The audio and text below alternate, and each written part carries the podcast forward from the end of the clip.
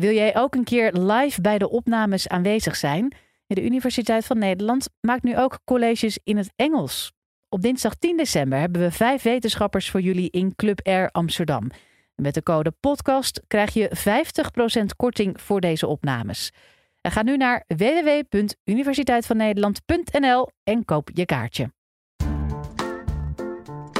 Studenten halen gegarandeerd hun tentamens, koeien produceren meer melk en zelfs tomaten gaan beter smaken wanneer we luisteren naar klassieke muziek. Ja, dit noemen we ook wel het Mozart-effect. Maar waar heeft dit nou mee te maken? Muziekwetenschapper Henk-Jan Honing van de Universiteit van Amsterdam legt in deze podcast uit wat het effect is van klassieke muziek. Live vanuit Club Air is dit de Universiteit van Nederland. Wie zou er wel slimmer willen worden? Ik vind het zo vreemd dat mensen dat graag willen, maar kennelijk is dat zo. Uh, uh, er is een hele industrie rond slimmer worden. Uh, en er is, en daar ga ik straks wat meer over vertellen, een hele ja, een industrie rond wat het genoemd wordt het Mozart-effect. Moet je je voorstellen hoe, hoe, hoe, hoe, leuk dat zou kunnen zijn dat je, je moet studeren, je zet wat muziek op en je krijgt je tentamen is een makkie. Je bent slimmer geworden. Je haalt het tentamen met vlag en wimpel. Wie zou dat niet willen? uh, er is ook, uh, heeft vast wel eens van gehoord, de kanten staan er met regelmaat eh, vol van dat je dus slimmer wordt van studeren. Maar ook dat koeien beter melk geven, meer produceren als ze naar Mozart luisteren. Een hele industrie. Er is ook muziek om aan je kinderen te laten horen als ze opgroeien. Want je wilt toch vooral dat je kinderen een, een grote schaker wordt. Je hebt zelfs in, voor zwangere vrouwen van die luidsprekers die je op de baarmoeder kan zetten. Dat ze vast naar Mozart kunnen luisteren. Allemaal met het idee van nou, baat het niet, dan schaadt het niet. Wat klopt daar nou van?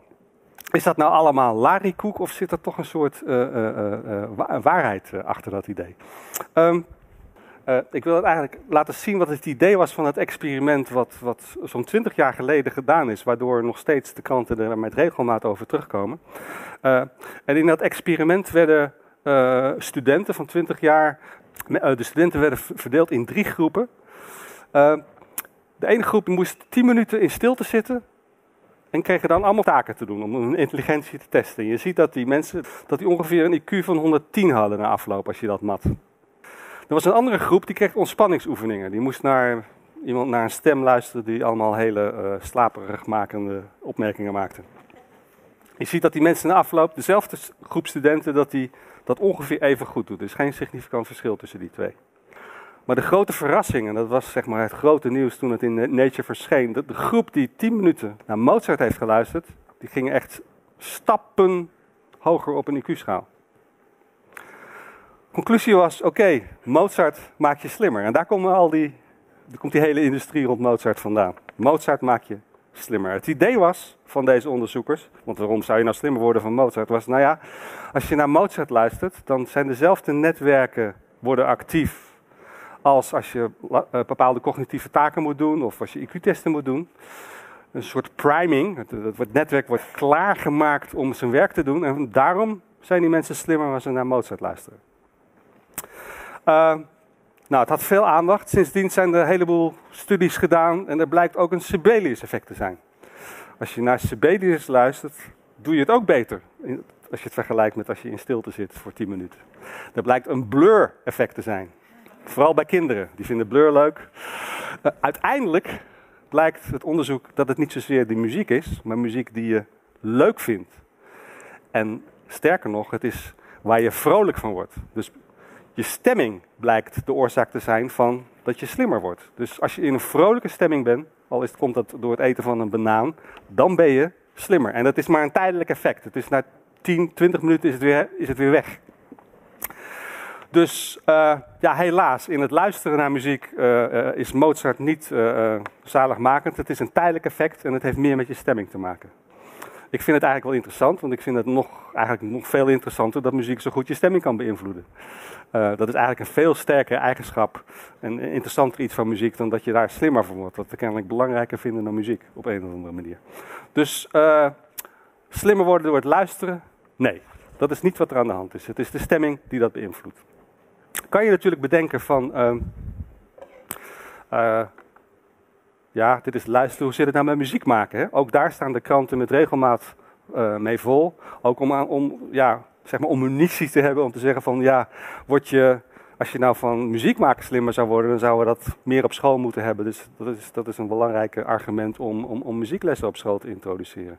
Wat klopt daar nou van? Word je zijn kinderen die muzieklessen krijgen op school, doen die het beter in een CITO-toets? Nou, ook daar is, is, is, is uh, uh, onderzoek naar gedaan. een grootschalig onderzoek naar gedaan. Heel goed onderzoek ook. Ehm, het is best ingewikkeld, maar ik ga even uitleggen hoe die opzet is. Zodat u ook een beetje het idee krijgt hoe ingewikkeld dit soort onderzoek is. Als je dat echt goed wil doen, zodat je echt conclusies kan trekken. Wat ze gedaan hebben is, in Canada ook weer, in de krant een advertentie gezet. Waar ze zesjarige kinderen of hun ouders uitnodigden om gratis muzieklessen te krijgen of toneellessen. Daar hebben honderden mensen op gereageerd. Uh, die werden vervolgens in willekeurige groepen ingedeeld. Die kregen ofwel een jaar muziekles, ofwel een jaar toneelles. Of ze kregen een jaar geen les, maar om ze niet te teleurstellen, kregen ze dat een jaar later.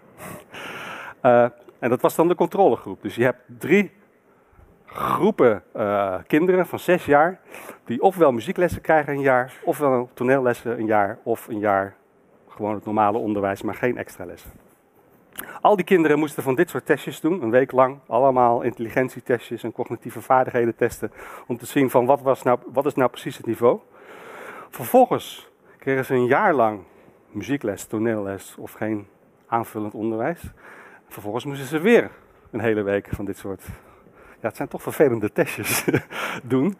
Uh, en dan kon het IQ dus weer gemeten worden. En omdat uh, ja, die kinderen willekeurig aan die groepen toegekend worden, kan je daar hele sterke conclusies aan doen. De kinderen werden niet alleen willekeurig toegekend, maar ook uh, hun ouders, uh, inkomen, sociaal milieu werd allemaal mooi gematcht, zodat dat geen factoren konden zijn in de uitkomst. De kinderen die geen lessen hebben gehad voor een jaar, dus een jaar lang geen lessen. En dan zie je dat het verschil van begin aan het jaar, hun IQ, en aan het einde van het jaar, dat het ongeveer met, wat is het, vier punten gestegen is. Dat is heel normaal. Kinderen worden vanzelf, als ze normaal onderwijs krijgen, worden steeds, het IQ gaat steeds iets omhoog.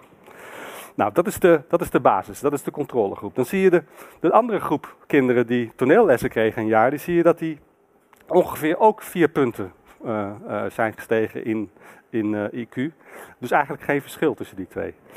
Maar je ziet dat de kinderen die muzieklessen hebben gehad, dat die, nou aanzienlijk, dus het zijn, wat is het, zes, ongeveer zes punten op een IQ-schaal dus anderhalf keer zoveel uh, is hun IQ gestegen. Door dit ontwerp, met willekeurige toekenning en door al, allerlei controles die, die, die, die, die, heel belangrijk zijn om dit soort onderzoek te doen, kunnen we echt de conclusie trekken dat dit niet een verband is tussen muzieklessen en er slimmer van worden en je cognitieve vaardigheden beter krijgen, maar echt een oorzakelijk verband. Het komt door de muziek dat je slimmer ben, beter uh, scoort op allerlei cognitieve uh, schalen. Dat is dus ja, prachtig en onopstotelijk in deze. Dus er is heel veel te zeggen voor, voor het muziekonderwijs.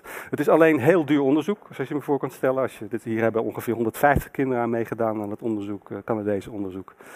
En we zijn nu ook in Amsterdam begonnen om op lagere scholen om te kijken van wat zijn nou precies die effecten van muziek. Want we weten nog steeds niet wat aan muziek nou maakt dat die kinderen slimmer worden. Is het het spelen op het instrument? Is het het muziek lezen?